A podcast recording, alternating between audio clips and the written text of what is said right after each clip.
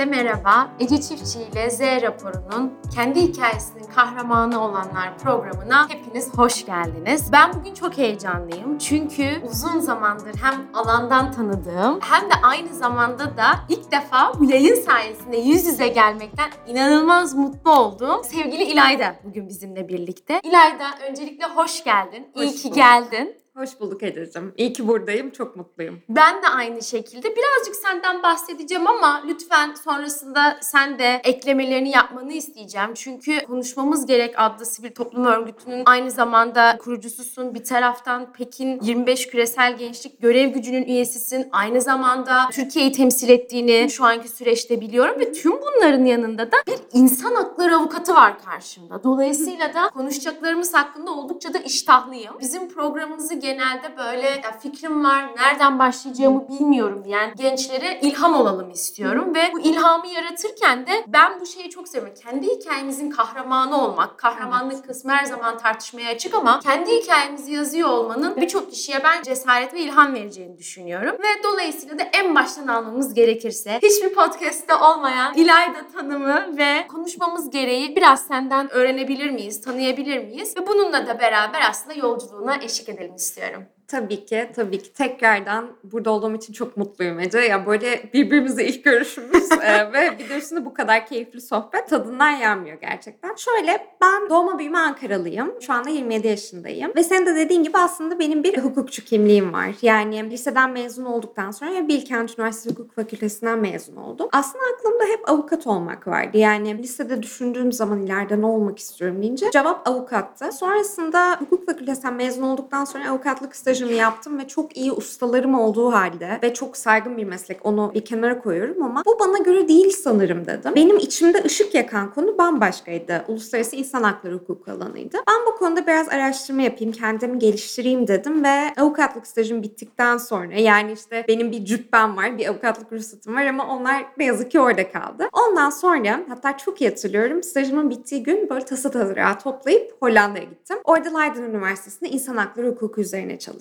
Ve çok garip bir şekilde aslında çok komik insanın kafasında işte bazı hedefler oluyor. Bugün de biraz ondan bahsedeceğiz. Böyle ben aklımda olan işte 17 yaşındaki İlayda'nın aklında olan hedeften yavaş yavaş sapmaya başladım. Ama bu benim için çok iyi oldu. Senin dediğin gibi kendi hikayemi yazmak ancak bu şekilde mümkün oldu. Hollanda'da çalışırken insan hakları hukuku ile birlikte toplumsal cinsiyet eşitliği üzerine de kafa yormaya başladım. Ve yine Hollanda'ya gidişimden önce senin de bir parçası olduğun Girls 20 programı zaten bizim böyle sanırım aklımızın bir köşesine hep toplumsal cinsiyet eşitliği odaklı nasıl düşünülebilir, nasıl kendi hikayemizi yazabiliriz, nasıl sosyal girişimci olunur bu konularda iyi bir temel oluşturmuştu. Ben 2016 yılında Çin'e gitmiştim Girls 20 programıyla ve oradan dönüşte aklımda konuşmamız gerek, bugün işte senin bahsettiğin konuşmamız gerek fikri vardı zaten. Biraz bu master'dan edindiğim bilgiler yani biraz işte insan hakları hukuku temeli, biraz oldum olası konuşmamız gerek ki onun hikayesini de ayrıca anlatacağım. Böyle sen karşımda olunca karma karışık bir sohbete girdim ama zamanla her şeyin anlamlandığı ve düzene oturduğu bir yere doğru gidiyorum sanırım. Master'ı yaptıktan sonra Türkiye'ye dönüp doktora devam ettim. Yani benim hep hani aslında hayatımda bir akademik çizgi de oldu ve hep bunları insan hakları hukuku odaklı yapmaya çalıştım. Ama insan hakları hukuku öyle bir alan ki aslında bu arada da hukukçular arasında da işte dalgası geçilir. Çünkü hani bizim diğer hukuk dalları kadar hukuk dalı olmadığımız işte biraz daha gelişimle ilgili, biraz daha kalkınma ile ilgili, biraz daha sürdürülebilirlikle ilgili bir alan olduğumuz ve dolayısıyla kuralları çerçevesi çok kesin olmayan bir alan olduğumuz konuşulur hep ki katılıyorum buna biraz. İnsan hakları hukuku alanında akademik hayatım bir yandan devam ediyor ama onun dışındaki hani benim hayatımın projesi olarak nitelendirdiğim senin bahsettiğin konuşmamız gerek ve bir yandan da Birleşmiş Milletler'de yürüttüğüm görevleri. Şimdi bu karma karışık hikayede konuşmamız gerek fikri nasıl doğdu ondan bahsetmek isterim. Ve bir de hani bu tabii ki benim hikayem ama bu hikayede çok önemli bir başka aktör benim ortağım Bahar'la tanışma hikayemiz de Bence çok tatlı. Onu da anlatmak isterim. Aslında ben çocukluğumda yani itiraf ediyorum hatırlıyorum. Lise çağlarında da toplumsal cinsiyet eşitliği alanında çok kafa patlatmıyordum. Yani bu alanda çok düşünmüyordum ve kendimi feminist olarak tanımlamıyordum örneğin. Fakat hukuk fakültesinden mezun olduktan sonra asıl işte senin de aynı şekilde mezun olduğun Girls 20 programından sonra birazcık daha toplumsal cinsiyet eşitliği odaklı ne yapabilirim? Türkiye'de kadınların neye ihtiyacı var diye düşünmeye başlamıştım. Benim hayatımda iz bırakan iki anı bir anda ben bunu düşünmeye başladığım zaman kafamda tekrar belirdi. Biri 2011 yılında büyük bir Van depremi olmuştu Evet. hatırlarsın. Biz de zaten baba tarafından Vanlıyız ve ailemle birlikte oraya gönderilmek üzere yardım kolileri hazırlarken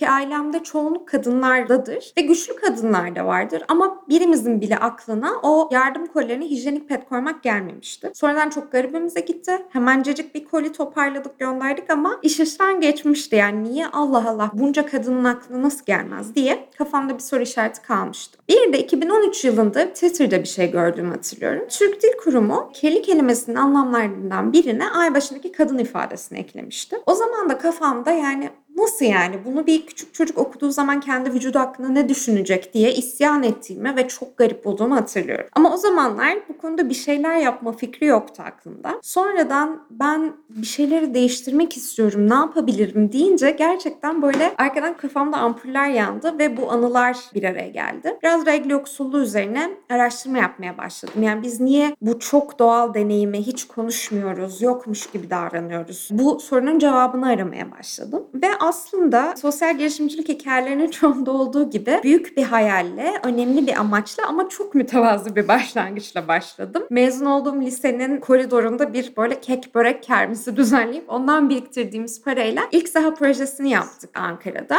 Ve bundan sonra konuşmamız gerek yavaş yavaş büyümeye başladı. Tam bu noktada bana o zamanlar Chicago Üniversitesi'nde yüksek lisans yapan Bahar isimli bir genç kadın yazdı ve işte ileride ben bu projeye bayıldım. Ben de Adanalıyım. Mevsimlik tarım işçilerine ulaşmana yardımcı olabilirim dedi. Ve biz e, aynı aslında seninle olan arkadaşlarımız gibi Bahar'la hiç görüşmeden böyle online görüşerek bir dostluk geliştirdik. Ve Bahar'ı ilk görüşüm benim Adana'da onlarda kalmaya gitmemle oldu. Yani ilk sahamızı yaparken Bahar'la ilk defa görüştük. Ben o yüzden Bahar'ı aynı zamanda hani Bahar aynı zamanda eş kurucu çünkü yolun en başından itibaren birlikte büyüttük bu hareketi. Bahar'la birlikte Adana'da mevsim tarım işçileriyle çalışmaya başladık ve sonrasında konuşmamız gerek yavaş yavaş oturdu. Hem mülteciler hem mevsim tarım işçileri hem köy okullarına giden çocuklar odaklı çalışıyoruz. Ve regl yoksulluğuyla, regl tabusuyla mücadele ediyoruz ama saha çalışmalarının yanında biraz da politika geliştirmeye çalışıyoruz. Türkiye'de ne yazık ki menstrual ürünler kolayca erişilebilir değil çoğu insan için ve aslında epeyce pahalı. Yani derin yoksulluk deneyimleyen regl olan herhangi bir birey için gerçekten zor ama bir yandan da kullanılması elzem ürünler. Bu koskocaman bizim işte Türkiye'de, dünyada yaşanan toplumsal cinsiyet eşitsizliği sorununun ufak bir parçası ama çok önemli bir parçası. Yani hayata dokunan gerçek bir sorun. Biz bunu çözmek üzere yola çıktık. Konuşmamız gerek de böyle doğdu. Konuşmamız gerek bu sene, uzun yıllar aslında faaliyette olmamıza rağmen bu sene dernekleştik. Artık officially Konuşmamız Gerek Derneği'yiz. Hayırlı Ee, uğurlu olsun. Çok teşekkür ederim.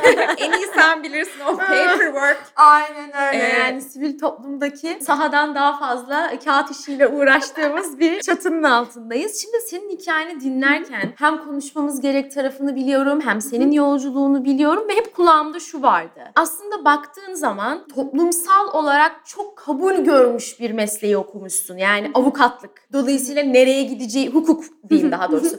nereye gideceği belli, ne olacağı belli. Yani herhangi bir soru işareti açıklıkları yok. Bunu bir de akademik kariyerinle beslemişsin ama işte hep bizim bu bütün yayınlarımızda da söylediğimiz kendi hikayeni yazmaya başladığın an aslında o toplumsal olarak kabul görülen şeyden de vazgeçtiğini ve yolunu değiştirdiğini görüyorum. Dolayısıyla bu, bu çok önemli bir bence imza. Yani kendi sektörünüzün içinde dahi böyle belli söylemleri olan bir alanı üstlenmek ve bunun üstünden bir yolculuk ve bir kariyer tasarlıyor olmak ve bunu Birleşmiş Milletler'e kadar duyurabiliyor olmak bir genç bir kadın olarak inanılmaz bir başarı. Tabii bunların yanında da işte sadece hep sivil toplumda şey diyoruz ya yani bu mesele şahit olmak ve maruz kalmak. Dolayısıyla bu şahit olma meselesi. Yani işte Van depremi oluyor e, ve bir anda fark ediyorsun ki aslında regli dönemi için olan hijyenik pedleri, kadın pedlerini göndermediniz ve oradan bir pop-up ediyor fikir. Yani biz Aynen. bu arada sosyal girişimcilik ve girişimcilik süreçlerinde de işte fikrin pop-up ettiği anı çok Aynen. böyle e, fokuslanırız. Dolayısıyla bir o taraf var ve inanılmaz bir şekilde ikisini birleştirdiğim bir tarafta bunların yani hikaye oraya doğru gidiyor. Dolayısıyla tüm de bunların yanında yani hem bir toplumsal tarafta bir başarı etiketin var hem de aynı zamanda sosyal girişimcilik tarafında da zaten yaptıkların temsiliyetlerin de var. Dolayısıyla da kendi hikayesini yazan ve kendi hikayesinin kahramanı olan İlayda başarıyı bugün nasıl tanımlıyor? Bu çok zor bir soru Ece. Bundan önceki sohbetimizde de sıkı sorularla geldiğini biliyordum ama bu benim hala cevabını tam bilmediğim bir soru. Ama şöyle ifade edeyim, garip bir benzetmeden yola çıkayım. Mütevazı olmayacağım bir konu. Çok iyi kahve falı bakarım ben ve kahve falına bakarken hep şunu yaparım. Kahve kupasını açarım ve kahve fincanının sapını karşımdaki insana tutarım. Sonra da babamdan öğrendiğim bir lafı insanlara satarım. O da şudur işte. Hayat bir pasta gibi. Bu pastanın dilimleri var. İşte bu aşktır, iştir, senin içinde ışıklar yakan başka bir meseledir. Yani çok tutkulu olduğun bir sosyal adalet meselesidir mesela. Sağlıktır. Bir sürü farklı dilimi var. Şundan eminim. Hala başarının tam tanımını yapamayabilirim ama başarıda en önemli faktörlerden biri o hayatın dilimleri arasında bir denge tutturabilmek. Yani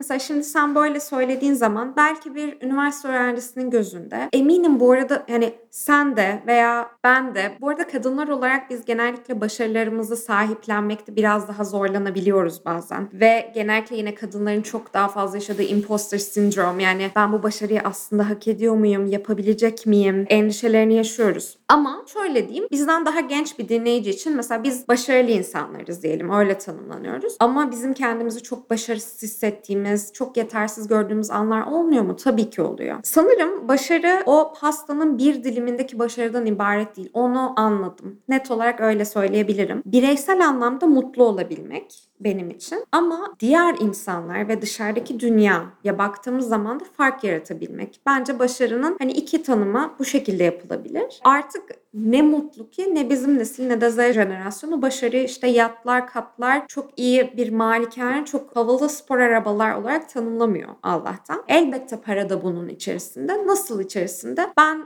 gidip görmek istediğim bir yere uçak bileti satın alabilecek kadar ya da genç bir kadın olarak bağımsız bir şekilde hayatımı sürdürebilecek kadar para kazanabilmeliyim. O da bir kriter. Ama başarı kesinlikle bundan ibaret değil. Eminim sen de katılırsın. Ben fark yaratabilmek ve kendi hayatında dengeyi yakalayıp mutlu olabilmek diye tanımlarım sanırım. Kesinlikle yani bir var olma tutkusuyla ilgili bence ve Evet. bu bu var olduğunu anladığın, hissettiğin, o karın ağrılarını çektikten sonra bunun tanısını koyduktan sonraki süreç dolayısıyla çok kıymetli. O yüzden ben de sana çok katılıyorum ve başarı odaklı bir nesille çalışmayacak olmaktan da çok rahat hissediyorum kendimi. Ben de. yani çünkü Z kuşağı ve ondan sonraki kuşak da aynı şekilde daha yaptıkları şeyin derinlikleri ve anlamına odaklanmış bir grup. Kesinlikle. E, O yüzden de bu grupla çalışacağım için, bu grupla arkadaşlık edeceğim için kendimi çok şanslı hissediyorum. Ama tabii bir taraftan da böyle böyle kültürde oturmuş olan ne yazık ki bu tarz yapı taşlarını düzelteceğiz, törpüleyeceğiz diye de düşünüyorum. E tabii bir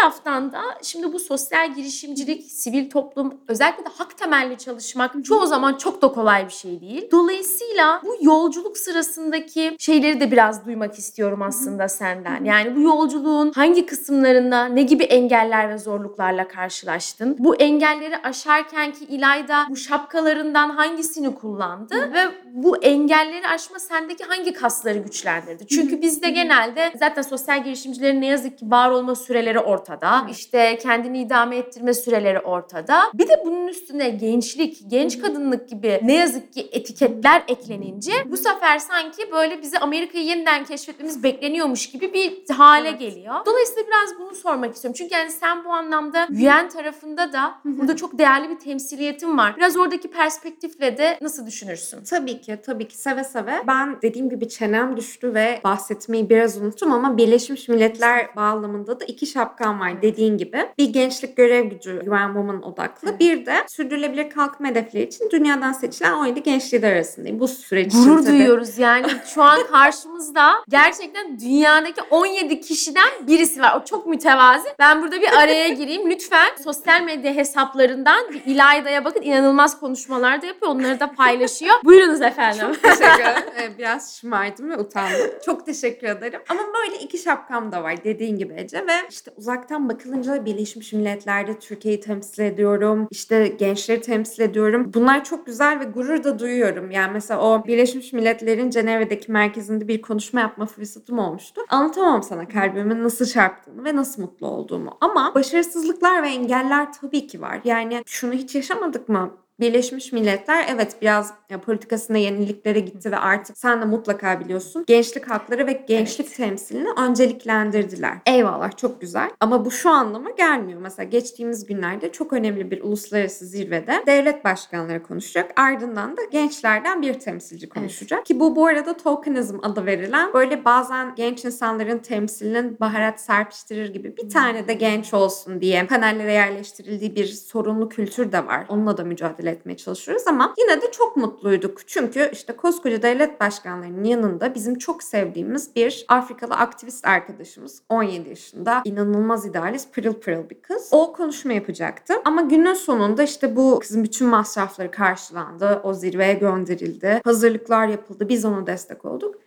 Ama günün sonunda devlet başkanları konuşma süresini uzun tuttuğu için bu kızın konuşma süresi 10 dakikadan 1 dakikaya iniverdi ve sonrasında zirve sona erdirildi. Yani günün sonunda aslında niyetler iyi olsa da o politika belgelerinde gençlik temsili var olsa da günün sonunda ne yazık ki genç olmak ve genç bir kadın olmanın getirdiği bir takım problemlerle boğuşmak zorunda kalıyor insan. Bana da çok oldu. Yani benim de sözüm çok kesildi. Birleşmiş Milletler platformunda olmanın bir önemi yok ne yazık ki. Normalde yaşadığımız sorunları biz orada da yaşıyoruz. Genç bir kadın olarak ciddiye alınmama sorunu mesela. Hani eminim Ece yani sen nasıl başarılara imza attın ama bazen illaki yaşıyorsundur karar alma mekanizmalarından birileriyle konuşurken aa canım o ne güzel işte gençler bizim gururumuz harikasınız deyip ama yine de gerçekten karar almaya gerçekten yetki vermeye güç vermeye gelince bir çekingenlik seziliyor. Bir bununla ilgili özellikle Birleşmiş Milletler tarafında bununla çok ben boğuşuyorum. Yani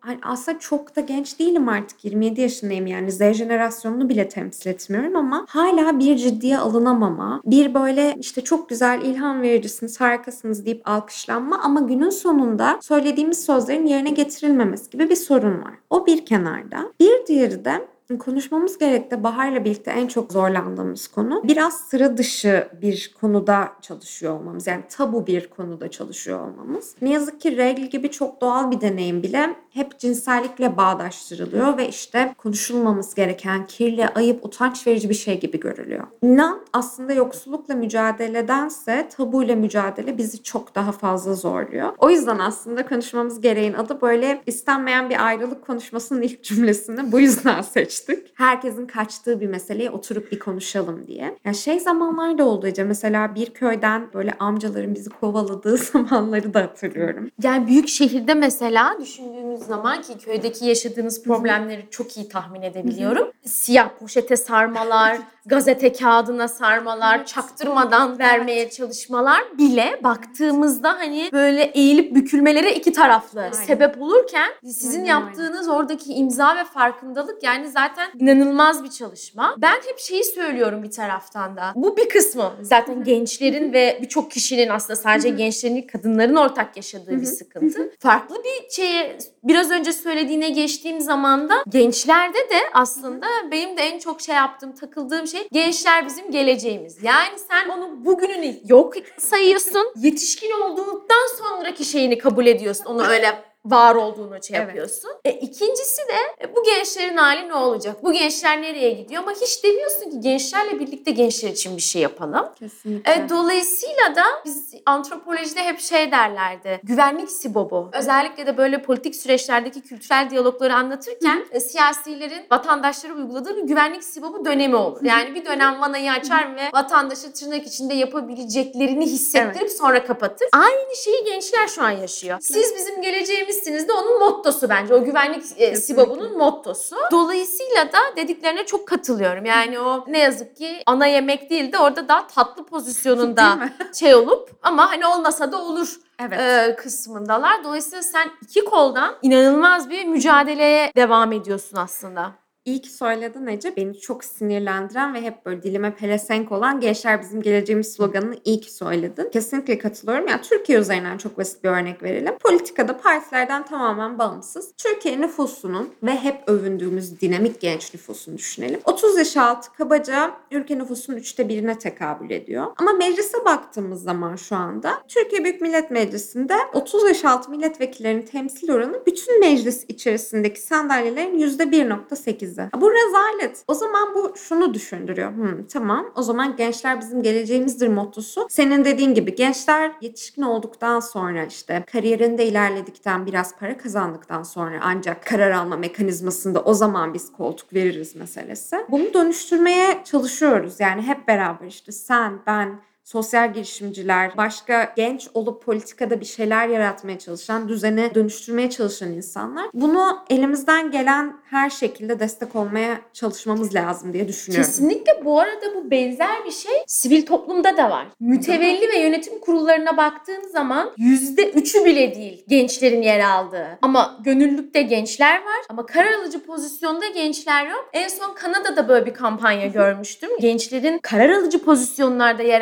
almasına yönelik bir kampanya yapmışlardı ve orada bile yine yönetim kurulu ve yani mütevelli imza gerektiren şeylerde yüzde iki nokta küsür bir şeyi vardı. Dolayısıyla yani evet gençler bize lazım geleceğimiz onların deyimiyle bunu söylüyorum ama sen bu gencin kapasitesini güçlendirmezsen senin Evet. geleceğin de olamıyor bu genç. Aynen öyle. Tabii bunun bir de genç kadın tarafı var. Genç kadın tarafında da yaşadığı bir rutini kültürel sınırlılıklar içine koyup aman ayıp, aman konuşma, aman gazete kağıdına sar, aman siyah poşetlerin içine tıka yaptığın zaman o zaman daha da büyük sanki sıkıntılara yol açıyor diye düşünüyorum. Kesinlikle. Ya o kadar çok iyi ifade ettin. Kesinlikle katılıyorum. Hem genç kimliği hem genç kadın kimliğinin bize yaşattıklarına ya eminim sen de her gün şahit oluyorsundur. Ayrıca sivil topluma değmene de çok sevindim. Mesela işte startuplar gerçi o apayrı bir dünya ama sosyal girişimde de ben bunu çok iyi fark ettim. Özellikle biz e, başvurduğumuz bazı fonlar ve programlarda şunu fark ediyoruz. Gençlerin katılması mesela işte genç girişimcilerin katılması için cesaretlendiriyoruz diyorlar. Ama oradaki kriterler, orada bekledikleri şeyler, genç bir insanın işte 20'li yaşlarının başında bir insanın ya çok çok çok istisnai örnekler var ki bence bunlardan biri de sensin.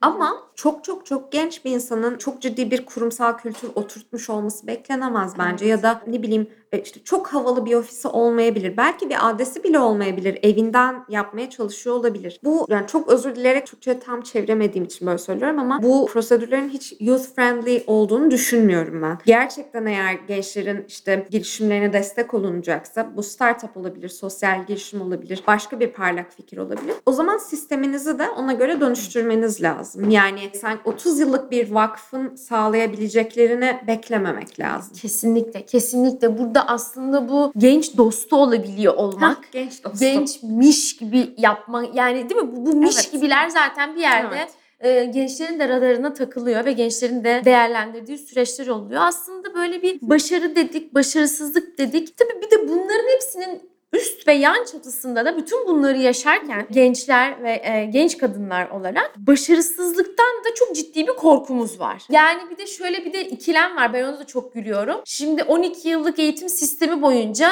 doğru yapmaya fokuslandığımız bir test modelimiz var bizim. Sorma. Yaptığımız doğrularla alkışlandığımız, yanlışlara dönüp bakmak değil onlara kocaman çarpılar koyduğumuz falan bir model. Üniversitede bir dönem geliyor bu sefer bize diyorlar ki "Sin- sizin kim olduğunuzla ilgileniyoruz. Hayda bu sefer başımıza bu çıkıyor. 100 tane kulübe gidip üye oluyoruz Evet. ki kendimizi keşfedelim diye. Evet. Aynen öyle. Tam işe girdik, girdiysek rahatlayacağız. Onda da diyorlar ki başarısız olmaktan korkmayın. Tamam da ben 12 hatta işte üniversiteyle de birlikte 16 yıl boyunca başarılı olmaya kodlanmışım. Dolayısıyla başarısız olmayı sen bana artık öğretemezsin. Ve dolayısıyla da işte bu korkular aslında gençlerin de yeni şeylere atılmasının önündeki en büyük engellerden bir tanesi. Peki senin perspektifinde başarısız olmaktan korkarak başarılı olmak mümkün müdür? Yani başarısızlık bize ne öğretir? Yani burada bir yin yang meselesi var. Evet. Sen bunu nasıl formalize ediyorsun? Yine harika bir soru ve çok da zor bir soru. Kesinlikle katılıyorum. Aslında hiç o, senin dediğin gibi düşünmemiştim Ece. Yani birinci sınıftan beri tamamen doğru seçeneği seçmek, beş pekiyi almak üzerine kurulu. Ki bu arada ben lisede çok inek bir öğrenciydim ve benim için akademik başarı inanılmaz değerliydi. Sonra üniversitede değişti işler gerçi ama öyle de sürdüremedik onu. Ama benim için e, en yüksek notu almak, beş pekiyi almak mesela karnede beşlerin arasında bir dört görmek beni çok üzerdi. Ama e, bize işte kodlanan şey olduğu için onu e, öğretilen bir şeyi sıfırlamak gerçekten çok zor oluyor. Bu çok klişe bir laf biliyorum ama hakikaten başarısızlıktan korkmamak gerekiyor. Çok basit bir örnek vereyim. Mesela ben bir akademik özgeçmişime baktığınız zaman her şey yolunda gitmiş gibi görünüyor değil mi? Ama şöyle bir şey var mesela. Ben Kanada'da McGill Üniversitesi'ne başvurmuştum. Oranın insan hakları programı benim hayallerimin okuluydu. Ve sana anlatamam böyle Kanada'da hayata dair bloglar okumaya başladım. İşte McGill'in akademik kadrosuna bakıyorum, konferanslara bakıyorum. O kadar eminim ki McGill'e gideceğime. McGill Üniversitesi'nden red yedim.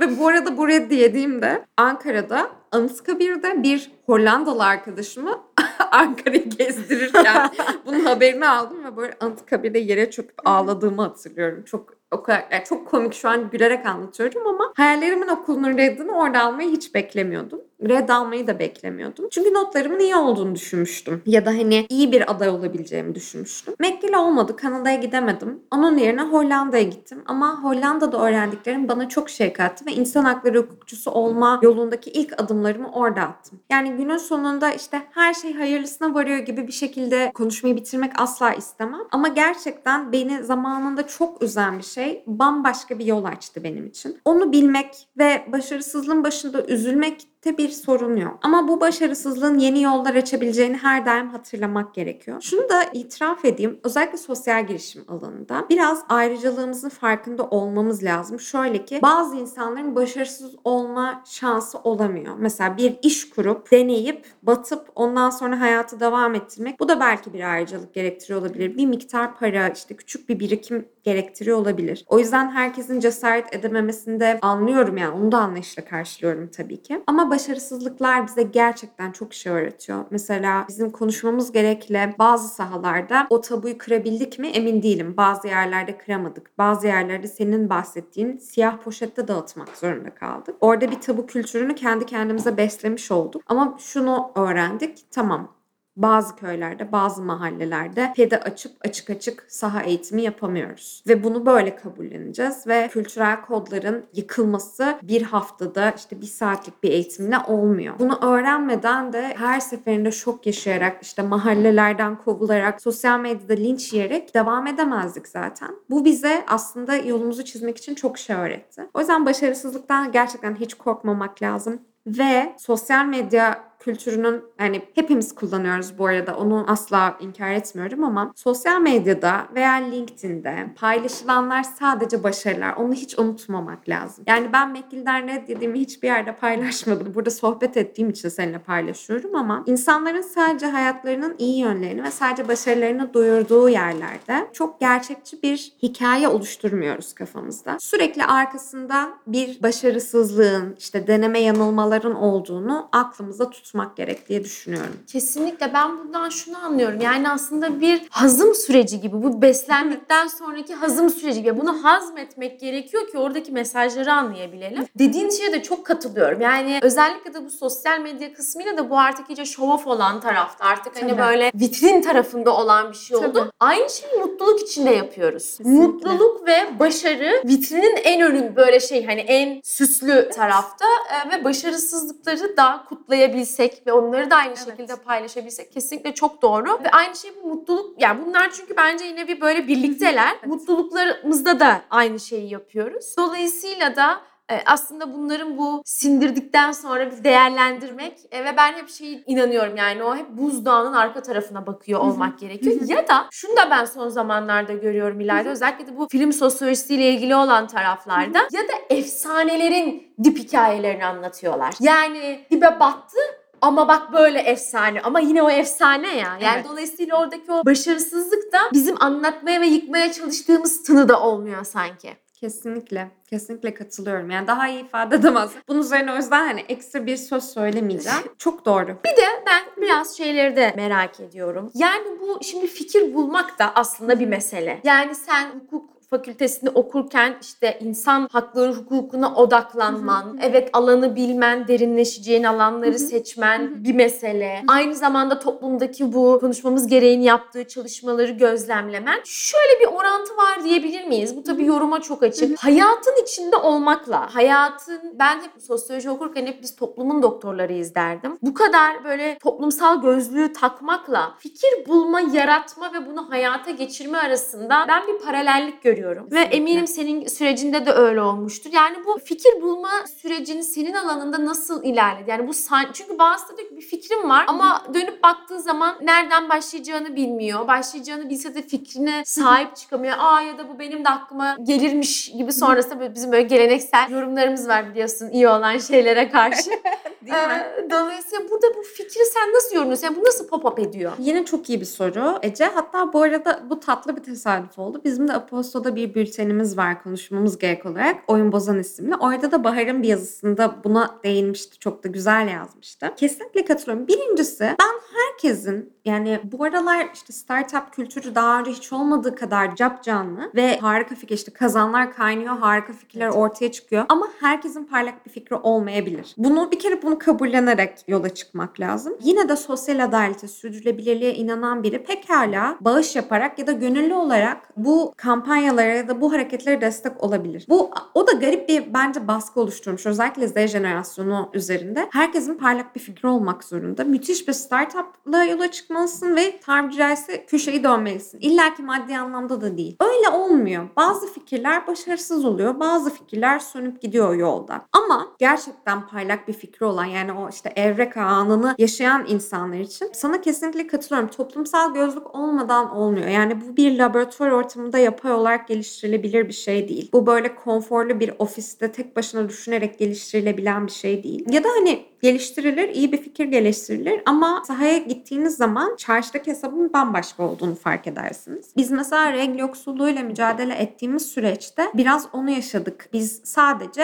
hijyenik pedin pahalı olduğunu ve insanların parasının yetmediğini düşünerek yola çıkmıştık. Bu basit bir hesaptan geliyordu işte. Asgari ücret belli, kayıt dışı çalışan bir mevsim tarım işçisinin yevmiyesi belli. Paranın buna yetmemesi lazım diye yola çıktık ama sahaya gidip o çadırlara girip o kadınlarla konuştuktan sonra çok başka boyutları olduğunu fark ettik. Mesela Türkiye'de aynı derecede bir temiz tuvalete erişimsizlik problemi olduğunu fark ettik. Ya da bambaşka şeyler. Örneğin sürdürülebilir menstrual ürünler var. Menstrual cup gibi. Bu ürünleri temiz suya erişimi olmayan bir insanın zaten kullanamayacağını fark ettik oraya gittiğimiz zaman. Yani işte özellikle biraz ayrıcalıklı dünyalarda büyümüş. Ayrıcalık derken çok lüks hayatlardan bahsetmiyorum. Bizim gibi büyük şehirde büyümüş. Temiz suya erişim sıkıntısı çekmemiş, elektriğe erişim sıkıntısı çekmemiş insanların hesaplayamadığı çok şey oluyor. O yüzden sahaya inmek, sokağa inmek, insanlarla konuşarak hareketi biraz da öyle şekillendirmek bence çok önemli. Yoksa şey de kalabiliyor bu arada. O da bence çok tehlikeli bir şey ve eminim sizin de sürekli kaçındığınız bir şeydir. Bu böyle kurtarıcınız geldi deyip işte yoksul bir mahalleye dalıp insanlara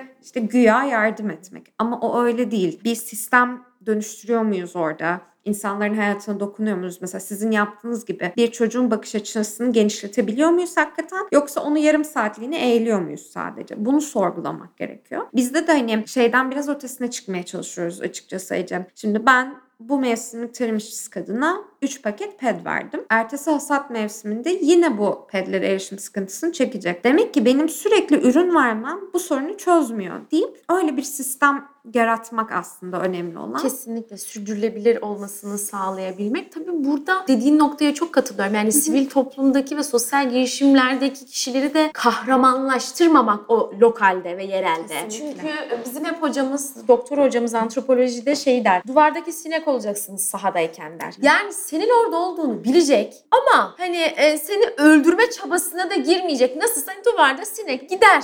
Evet. Ama orada olduğunu bileceklerdi. Evet. Dolayısıyla ben bunu hep kendi içimde yaptığımız işte yorumlarken yani bu kahramanlık meselesi hikayemizde kahraman olabiliriz o sorun Evet. değil. Ama yaptığımız, çalıştığımız sahada çünkü şu bir gerçek ki buradan bizi dinleyen dinleyicilerimiz için de bunu özellikle belirtmek istiyorum. Biz gittiğimizde bir anda ve tek bir el şıklatmasıyla işler değişmiyor. Kesinlikle. Bir kültürü, bir tabuyu değiştirmek belki de bir sonraki jenerasyonlara biz Aynen. buna bir zemin hazırlıyoruz. Biz buna bir farkındalık sağlıyoruz ve bu iğneyle kuyu kazmak gibi olan bir şey. Ve dolayısıyla da ben en çok da bizim alanın birbirini tutuyor olmasını da çok seviyorum. O anlamda diğer sektörlerden bence çok daha havalıyız. Bence de. Birbirimizi tutuyoruz çünkü. Ve bu anlamda da gerçekten konuşmamız gereğin özellikle de yarattığı ve yaratacağı değişimi ve farkı zaten severek çok yakından takip ediyoruz. Peki İlayda şimdi önümüzde neler var? Yani İlayda'nın hikayesinde neler bekliyor? Nerelerde göreceğiz seni? Neler yaparken göreceğiz? Çok teşekkürler. Yine zor bir soru. ya şöyle, öncelikle e, akademik hayatımda doktora tezimi yazmayı ve e, doktora maceramı tamamlamayı bekliyorum. Bu arada doktorada biraz apayrı bir konu çalışıyorum ki onun da insanı zenginleştirdiğini düşünüyorum. Eminim. Yani sen de mesela antropoloji üzerine okumalar yaparken belki sahadan çok farklı şeyler öğreniyorsun ama o besliyor. Ben çok uluslu şirketlerin insan hakları ihlallerini çalışıyorum mesela. Bambaşka bir dünya aslında. O alandaki doktora tezimi tamamlamaya çalışıyorum bir yandan. Bir diğer yandan canım ortağım Bahar'la birlikte çok heyecan verici birkaç e, projeye birden girdik konuşmamız gerek olarak. Özellikle çocuklara ulaşacağımız iki büyük saha projesi planlıyoruz şu anda. Biri muhtemelen detayları kesinleşmemekle birlikte Iğdır'da doğuda, biri de Bursa'nın köylerinde olacak. Ve bir de Ece onu en iyi sen anlarsın sanırım. Covid-19 sonrası sahaya dönüş heyecanı ve endişesi. Yani yapabilecek miyiz? Hazırlıklar yapılıyor ama işte çıkabilecek miyiz? Çocuklar için güvenli olacak mı? Bizim için güvenli olacak mı? Onun endişesini yaşıyoruz. Konuşmamız gerek olarak çok güzel iki yeni fon aldık. Çok teşekkür ederiz. Ama dediğin gibi yani bunlar çok karmaşık süreçler ve böyle bir işte bir takım beklentiler var. Onun baskısı insanı işte hem endişelendiriyor bir yandan ama bir yandan da besliyor. Hani bir hesap vermemiz gereken kurumlar var ve hayal kırıklığına uğratmamamız gereken e, faydalanıcılarımız var. Böyle onun motivasyonuyla yola çıkıyoruz. Ben bunu böyle söylediğim zaman işte biraz belki çok stresli geliyor olabilir kulağa ama aslında çok güzel.